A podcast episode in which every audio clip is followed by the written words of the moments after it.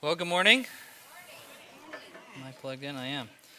Um, I had a, a, cool experience this week. Um, uh, Pastor Keith actually had a flat tire on his motorcycle. That wasn't the cool experience. I'm getting there.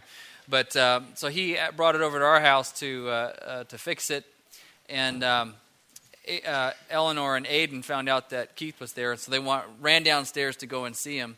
And uh, Ellie asked him if, uh, she said, could we sing He Reigns this Sunday?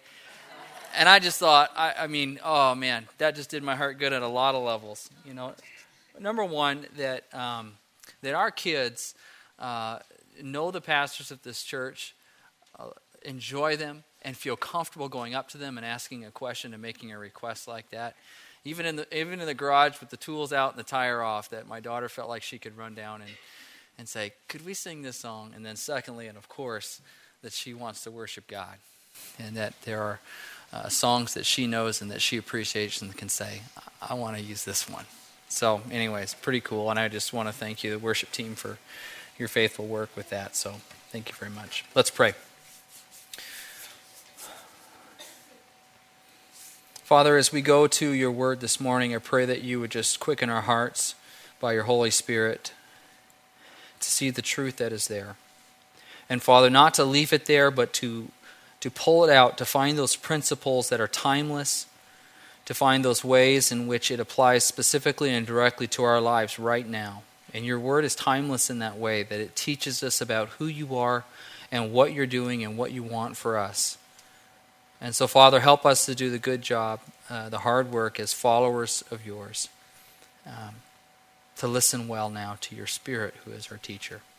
Thank you for being with us, and uh, we just give this time to you. In Christ's name, amen. Well, have you ever had one of those um, experiences? Something comes into your life, something unexpected, uh, undesired, and it catches you off guard, and you just think, Lord, what is this here for? What's this all about? Where is your hand in this? Why have you allowed it? Why have you permitted it? What are you doing with it? I don't like it. Why is this here? It causes me to question you, your goodness, your sovereignty, your control, your understanding of what really would be best for me, which I omnisciently know. You ever felt that way? Several years ago, I was uh, serving as an intern in Yakima, Washington, with uh, um, the youth group there. And uh, when I when I arrived, I, I, flew into town. I didn't have a car for the summer, and um, I needed some wheels to kind of get around. And one of the families in the church, out of their generosity, said, "Hey, listen, there's a car for sale just down the road from our house. We'll buy that car and let you use it for the summer, and then when you go, we'll just we'll sell it off." And we thought that sounds great.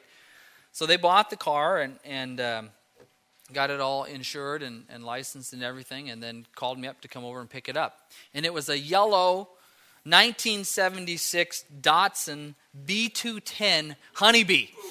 Anybody know this car? This is not on any poster anywhere, ever. it is one of the ugliest cars ever made. it was yellow, and right down the side it says Honeybee, right on it. And it has these honeycomb shaped uh, hubcaps. And this car, uh, in its best of days, didn't look great, but certainly this particular day, it did not. Three of the four cylinders worked, which was the best it had going for it. Um, none of the gauges inside worked. I didn't know how fast I was going, how much gas I didn't have. You know, I, I didn't, I didn't know anything, how many miles I had traveled. Uh, the seatbelt worked intermittently. You know, you could get it on, but then not off and uh, uh, emergency brake didn't work. So you had to be real careful how you parked it. Uh, this was a sketchy car, to say the least. And to be honest with you, it just kept breaking down all summer. And I was having to put my own money into this thing to try to get it fixed. And, and it was just really frustrating. One time I was turning a corner, I got right in the middle of the intersection, and the car died. And we couldn't get it started again. And I've got the pastor's son with me uh, on the passenger side. And so the two of us hop out and we're pushing this car through an intersection. And I'm thinking, I'm going to kill the pastor's kid and get fired. And, and honestly, it sounds funny now. It was not at the time. And I remember thinking, Lord, where's your goodness in this? I'm trying to serve you this summer. you know, and I would really like just reliable transportation. That would be great.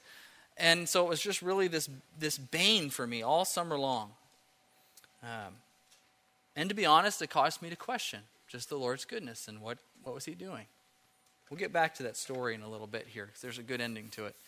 Um, Abram's having one of those moments in Genesis 15. Last week, we looked in Genesis 14. Here, he's had this incredible military victory. He has defeated this uh, alliance of eastern kings that came through and, and wiped out an alliance in the Jordanian region and plundered everybody and taking, taking uh, Abram's nephew Lot with them. And, and on their way, escaping, Abram catches wind of what's happened and he goes, attacks them, routs them, comes back with the plunder, and then he has this opportunity that's presented to him.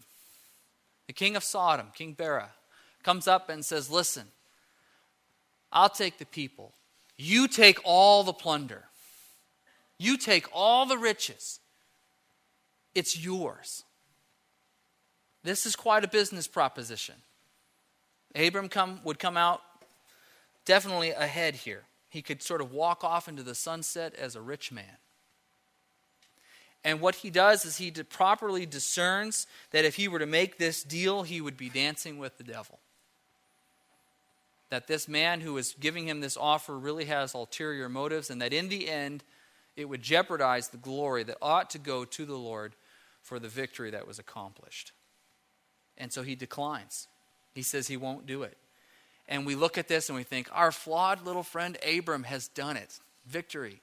He's showing some maturity. He's coming around. And we think, we think he's got it until you get to the next chapter, which is the story of his life. Because after all, Abram is like you and I. Okay? And in this next couple of verses, we learn basically that Abram's terrified. He's afraid. This seemingly bold, confident, respectful, righteous decision seemed, seemed to be made so easily right at the moment of crisis that is actually behind it, he is just filled with insecurity and anxiety and really is questioning the goodness of God. And, and we see that because of the first words that come to us in chapter 15, verse 1. After this, the word of the Lord came to Abram in a vision Do not be afraid, Abram. I am your shield, your very great reward. And so we, here we have words spoken from an omniscient God who knows the condition of Abram's heart and speaks to it with words of truth. But the condition of Abram's heart is this he's filled with fear. His belief is filled with fear. He knows that God is going to bless him. He, has been told this. He's expecting it. He's waiting for it. And yet, even in this moment of making a righteous, respectable decision, he's conflicted. And so you kind of have to ask yourself well, what is it that Abram would have to fear? What's he afraid of? After all, he's just had this incredible victory. With only 318 skilled men, did he go up and rout this alliance? He had some allies with him too, but this wasn't a victory he should have won in his own strength. So you think he could be real confident, but he's not. Well, here's one of the things he might be afraid of retribution from his enemies. So he's defeated this Eastern alliance, but after all, this was the bully, right? These were the big kids on the block. They were taking everyone else's lunch money. Very likely that they could go home, regather their forces, come back, and pay a lesson to Abram. So there's a reasonable fear there. He might fear vengeance. Um, also, he stood up to Bera, king of Sodom, who gave him this offer I'll take the people, you take the plunder. And Abram said, I'll have nothing. I'll take nothing from you because I don't want you to be able to say that you made me rich rather than the Lord. So I'm not going to take anything from you. So maybe Bera is kind of smarting over that a little bit, thinking that I'll get back at Abram when I have the opportunity. So maybe it's not just enemies abroad, but enemies right at home that he's afraid of. In any case, he's seemed confident in his decision. He seemed an honorable, respectable man, but really he's just bubbling over with insecurity. And God speaks some encouraging words to him, and he says, Abram, I'm going to be your shield. There's actually a wordplay that's going on here in the original Hebrew. In the preceding chapter, in chapter 14, Melchizedek used a word to say that God, uh, uh it's actually verse 20, he said, And blessed be God Most High, who delivered your enemies into your hand. And that Hebrew word for delivered is migen. And the word for shield that is used here in chapter 15 is magen. And so there's a bit of a wordplay that's going on here that the Lord is doing. He's saying, in a sense, he's affirming what Melchizedek observed. Yes, it was I who delivered you, and it's going to be me that protects you in the future. I delivered you, and I'm going to be your shield. And he's tying those two things together. He's showing the continuity of his protection and his involvement and his empowerment for Abram. Throughout Scripture, we're told that God is a shield for those who love Him. And I got to be honest with you, sometimes it's hard to see how the Lord shields us, isn't it? But you have to think about it for a second. What God protects us from, we frequently don't see. I guarantee you the list of things that God has protected you from is long and dangerous and life threatening, but we don't see it because we've been protected from it. I was thinking about this when we went to um, Ethiopia back in 06. A group of us went, uh, five of us. And we went uh, um, to visit the church that we're partnered up with there. And, and, one of the things we wanted to do was to go to the market with some of the pastors to see where they made some of the purchases that were distributed to the kids in the MTN program that our church sponsors. And uh, we went to this market, and I have to be honest with you. Well, number one, I hate shopping. I really don't care for shopping. I've, been, I've read an article that said uh, that for a man to go into a mall and be confronted with all these decisions and all this kind of stuff at the same time is the equivalent stress load of going to war. Men, anybody? I'm a couple of you. It resonated with me. Okay, so we go to this market, and and we stand out like a sore thumb and, and wherever we go, we're, we're the white people. That's, that's it. And everybody sees us. They know that we're rich Westerners. That's the, that's the perception. And so as we're walking along, they're yelling out and pointing at us, fringe, fringe, fringe, which means foreigner. Very comforting. And, and the whole time, I mean, people are trying to get to us to buy their stuff. And it felt awful. And this, this was not, um, it was just was not the safest place to be. And so the pastors of the church basically formed a wall around us. There were one or two in the front, one or two in the back, and a couple on the sides. And we were in the middle. And so as we're walking through this market and everyone pointing, fringe, fringe. Um, and I just remember watching them and being so grateful for these men who were acting as a shield for us. Nothing happened. There was no incident because they shielded us, because they were there, because they were present, because they knew the dangers and they protected anything from coming at us that we couldn't handle. The Lord is the same way, and He is assuring to Abram here that He has delivered him and that He will continue to be his shield. But it seems that Abram's questions are more than just, will I be okay or will, I have, will there be some retribution directed towards me? He actually seems to question whether or not God will be faithful to him. He seems to question God's goodness and his ability to sort of make good on the promise. Yes, he understands it was God who delivered him. It seems like he's trying to get that, okay, God will be my shield. All right, that's good. But one of the other things that's said here is that I am your great reward. I am your great reward.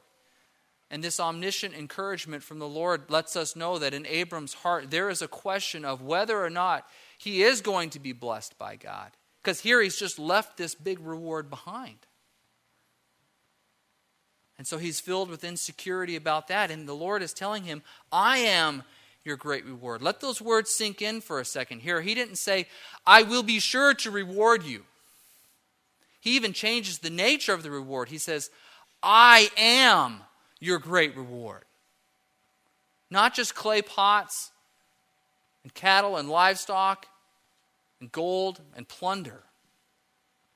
I am your great reward.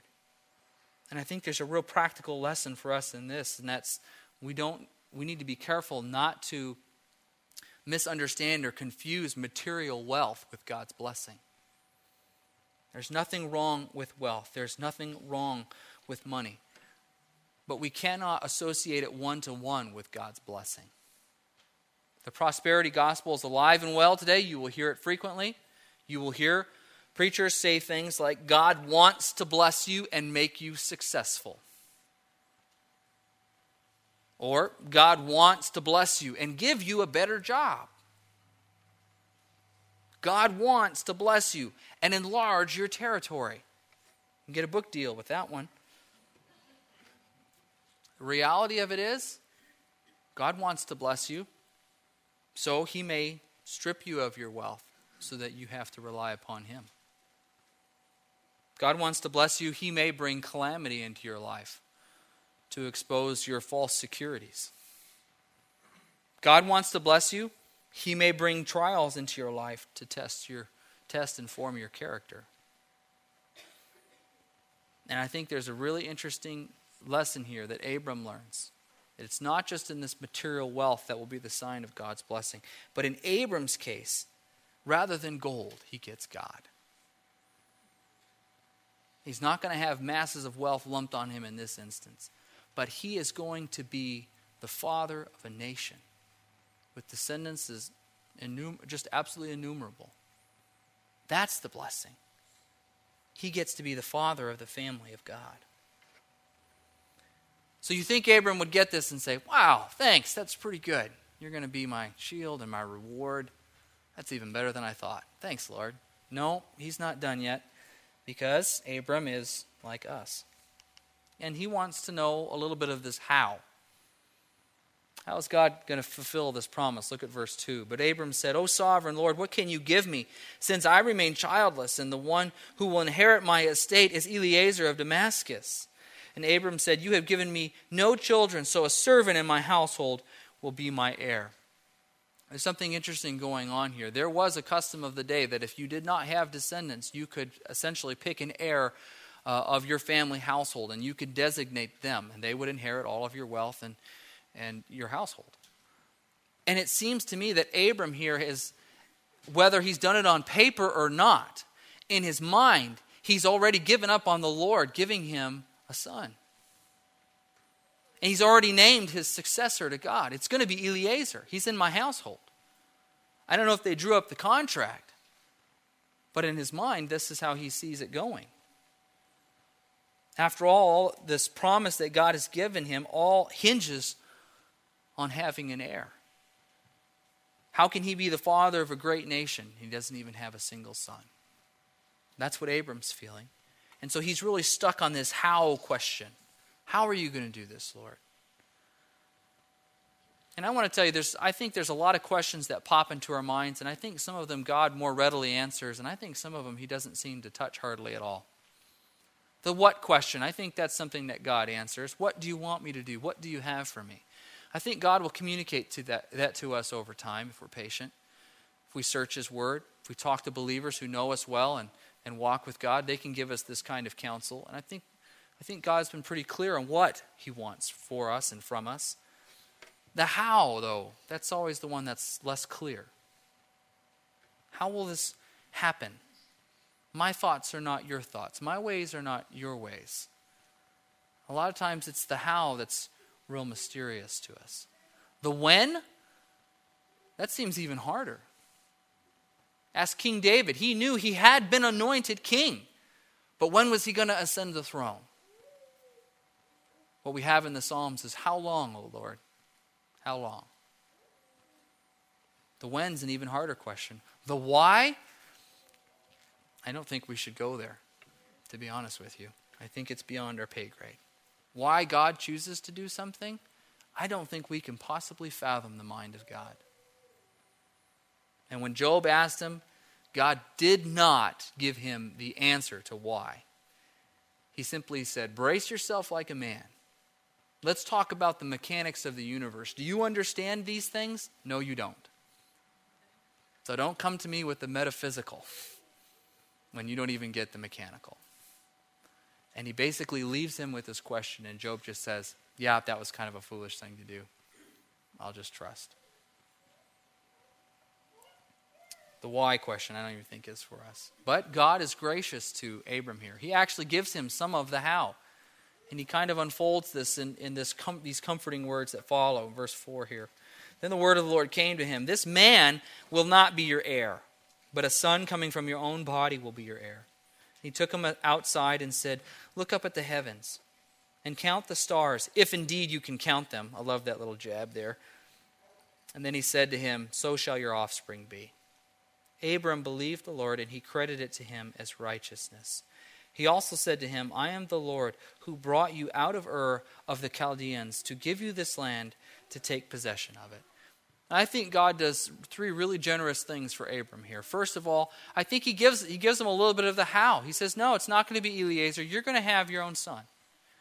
And I think this is incredibly generous and gracious of God to give him more detail here. He certainly doesn't have to do it. But he goes a step beyond. He gives him a visual. Look in the sky, see the stars. And when you see those, you will be reminded that this is the number of descendants you can have, if you could even count them. That's how great this blessing I have in store for you will be. And he gives him this visual the same way he gave to Noah a visual of, uh, of, of promise. And he goes on to remind him of his past faithfulness. I pulled you out of Ur, out of the Chaldeans. I brought you out of there. And I think there's a couple lessons here that you and I can take just by way of application. First of all, you've got to know that when life is dealing you a situation and you don't see the how or the why or even the what God is doing, and an incident has come in, something has come into your life, and you just wish it were otherwise, and you have all that insecurity bubbling up, Lord, where are you in this? You have got to accept that our sight is just too small. It's too small. We see our lane, and then we see our interests in our lane, and that's about it. Okay? But God understands He can see around the corner. He can see all of our lanes. He, he understands every aspect of every person's life and is braiding those together throughout the history of the world to accomplish his purposes. And you and I cannot do that. We can only see about right here. And so, first of all, I think we have to just acknowledge our sight's too small. And another thing I think we can do is remind ourselves of God's faithfulness to us in the past as well. Amy and I had an opportunity this week to go and visit a small group and we went over to the Sackett's house with their group, and we had uh, two different individuals shared their story of God's how God drew them to Himself, and how they became Christians, and kind of their story of their walk with God. And one of the things that was fascinating in listening to each of them was that they were able to go back and recount all of these instances where God had been faithful to them, all of these ways He had delivered them over the past. And it was amazing as they began to tell their stories that just one piled up after another. And I don't think that you and I stop and reflect back on that enough. And I think it would be an incredible gift if you were just to sit down with a, with a paper and a pen and just ask yourself, how has God been faithful to me in the past? And to line them out and to look. You'd be amazed. In verse 6, we're given the remarkable words Abram believed the Lord, and he credited it to him as righteousness. And this is just absolutely one of the watershed passages of all Scripture. Because it's in this verse that we learn how the means of how a person is forgiven and how righteousness is applied. Abram believed God. He believed what God was doing. He was looking ahead to what God had promised. You and I do the same thing in order that we would be saved, that we would be forgiven our sins, and that the righteousness of God would be credited to us. We look back and we believe that God has done it. Throughout all of history, the cross is the central point in, in all of time. Looking forward to believing that God would take care of sin. And for us, we look back believing that He has. And I don't know about you, but there have been times in my life where I thought, you know, if only I were like Abram or Moses or David or one of these guys that had these visions or something very concrete to look at and to think, I, it would be so much easier to believe. I wouldn't have questions or doubts or struggles. We have the cross, the ultimate vision, the ultimate concrete symbol to look back and believe not that God will do something, but that He has done something. He's intervened in history and sent his own son to die for our sins that we would be forgiven. that his righteousness would be transferred to our account. We have the cross, so we are better by far. So Abram's got it now, right? No, Abram's like us. Even his belief is mixed with unbelief. Verse 8 But Abram said, O sovereign Lord, how can I know I will gain possession of it? As if enough has not already been communicated. This reminded me of this past Christmas. Um, Eleanor, my four year old, uh, you'll see her after the service. Beautiful girl, little red pigtails, big smile on her face. Uh, she comes up to me with paper and pen in hand, and you can guess what she wanted. She says, Dad, can you help me write my, my Christmas list to Santa Claus? And I thought, now we don't take a hard stance on this one way or the other. If you want to talk to me about our decision and how we handle this, that'd be great. Uh, but uh, we'll do that afterwards, okay? Um, I thought, sure, I can oblige you right now. So she sat down, and, and this is what she asked me. She dictated, I wrote. That was my job. She says, Dear Santa and Mrs. Claus, she doesn't want to leave anybody out. I would like a dress, a pair of shoes, a pair of mitten gloves for Christmas. Would you please send lots of presents? Please let us know. Thank you, Eleanor Jane Johns. The part that got me was, let us know. Because here's, you know, Eleanor's like, well, I've got some belief, but, you know, it's, it's a little shaky. And if you're not going to come through and you can't confirm it, you can't give me a receipt or, you know, confirmation code, then I've got some mimis and papas and grandmas and grandpas, and, you know, we'll, we'll take an alternate route here. Let us know and we'll see if we're sticking with you. Um, I think Abram's question is just like that. How will I know? I'd like some confirmation. I'd like something clear. And you would think that Abram would be above this at this point because here God has protected Sarai and he when they were in Egypt. Nothing happened to them. They came out. In fact, they came out of it rich. He delivered them from that circumstance despite Abram's duplicity. Then he has this incredible military victory with just a few armed men and a couple alliances, outnumbered, a victory he had no business winning. You think he would say, Hey, God is clearly with me. I've got it. I trust you. You're good. You will be faithful. But his belief is mixed with unbelief, and he still wants to know. One thing that I think he does right that I think is good for us to listen to is it's the way that he questions God he directs his questions to God. And I think that says an awful lot. I think there is a way of questioning that is actually filled with faith. And I think that's what we see in Abram.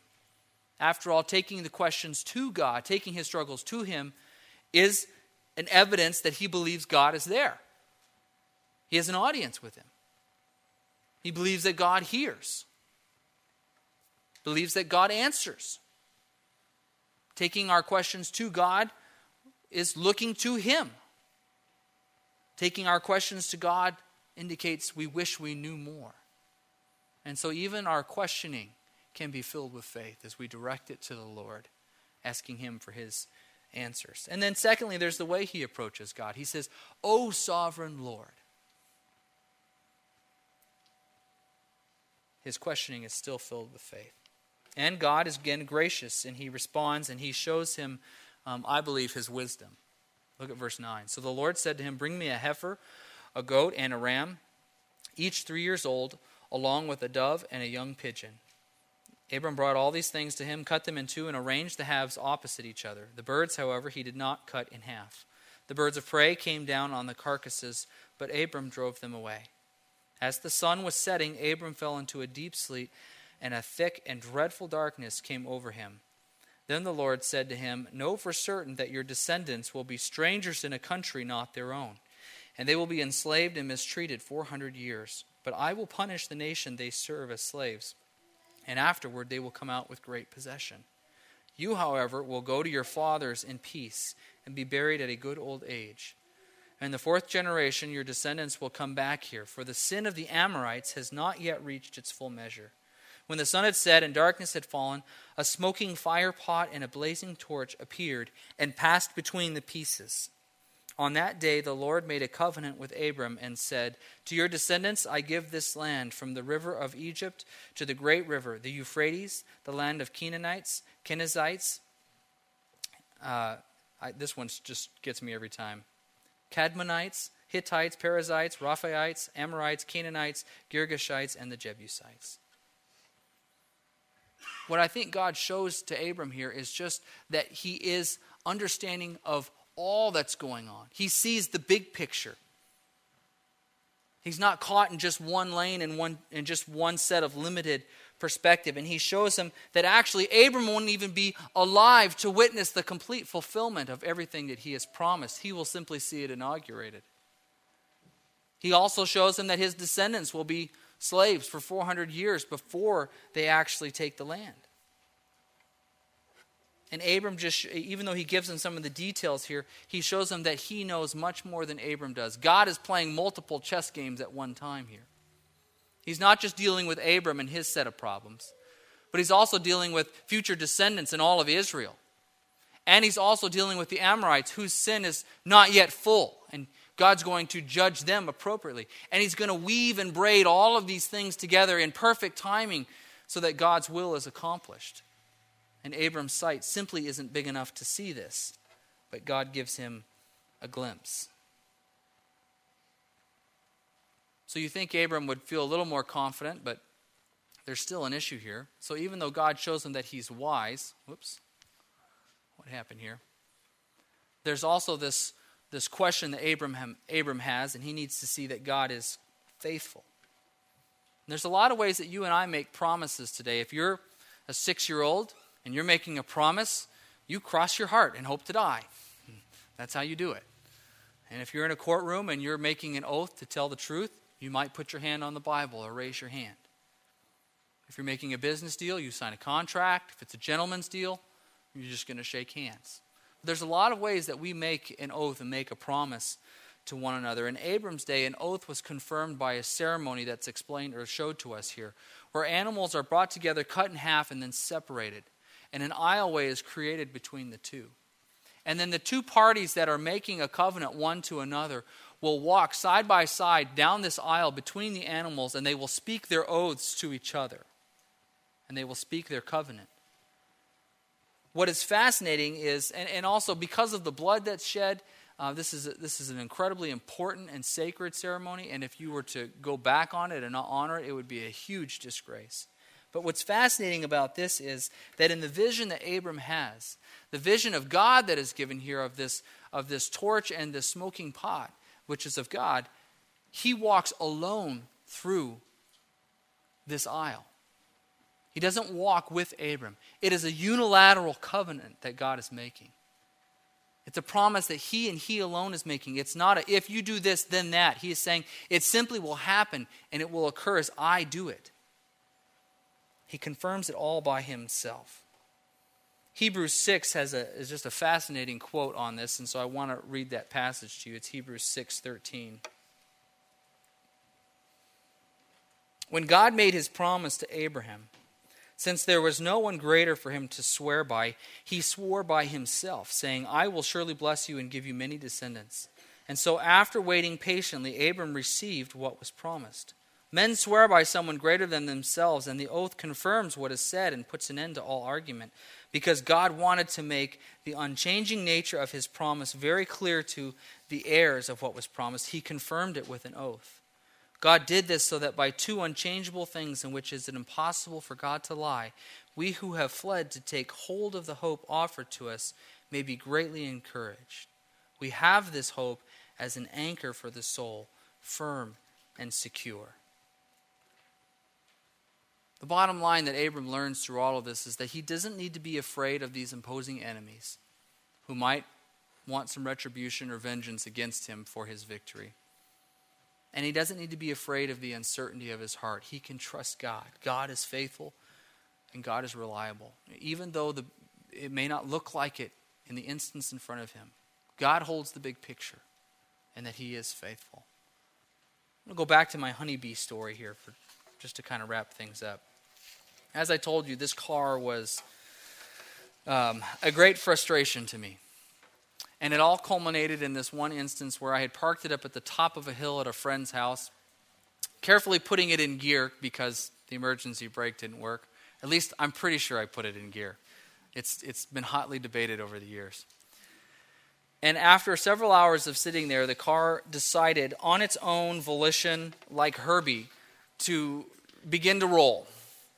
And it went down a three foot embankment and began to careen down this hill about a quarter of a mile, picking up incredible speed. It missed a, a big wood pile on one side and then a swing set on another. And then it came to this gully at the bottom of the property with the, that had a, uh, a barbed wire fence across it and it actually went under the fence because of the gully that was there.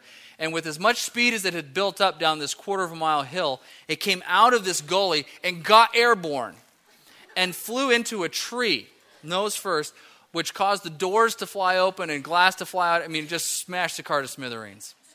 Well, we didn't know any of this had happened. We simply came out and looked and saw the car's gone. Someone stole the bee. You know, where is this thing? And we kind of we just couldn't come to grips with it. So finally, we called the police. I think someone stole my car. What kind is it? Well, it's a 1976, you know, Datsun B210. Okay, I'll keep an eye out for Mr. Johns.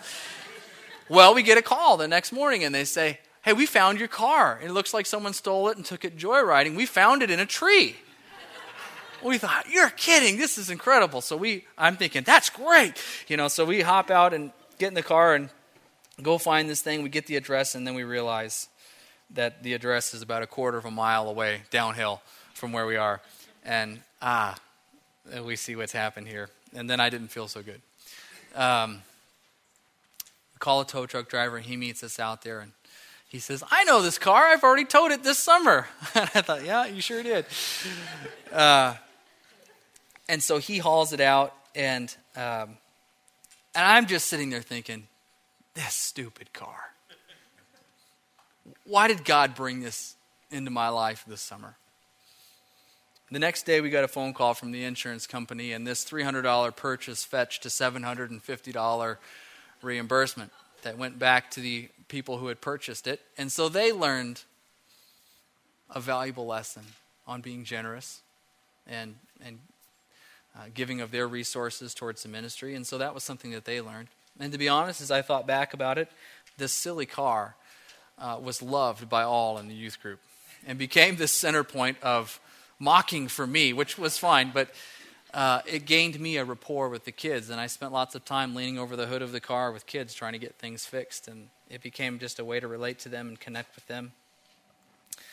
And and so I began to realize that God really did have something planned with this car. Sort of let it go, like, okay, well, maybe that's enough. And then five years later, uh, I was preaching at the Union Gospel Mission in Yakima, Washington.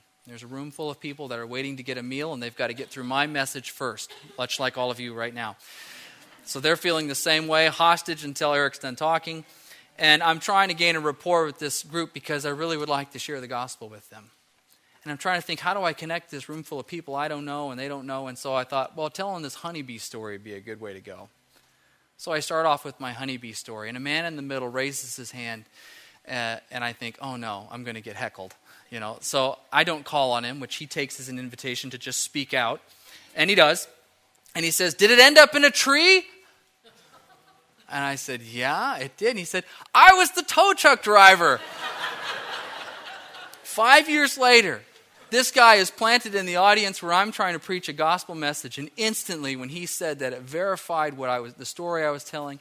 It verified that I was telling the truth, and I had an instant rapport with that room. And I don't know if anybody came to know the Lord, but they listened. And I thought, that is the evidence of a God who knows the big picture, who blesses us with calamity and silly cars and stupid things, and some things that are much heavier than that, because He can see around the corner and we can't. But He is trustworthy, He is faithful, and we can depend on Him. Let's pray. Lord, thanks that you can see beyond our lane. That you have purposes that are much bigger than our individual lives. And yet you love us enough to intimately and personally care for us. Thanks for the encouragement that you speak to Abram because after all, he and we are very similar. Thanks that he could learn of your comfort and your encouragement and your faithfulness and trust you in all circumstances, that you are faithful even when it doesn't look like it. And pray this in Christ's name. Amen.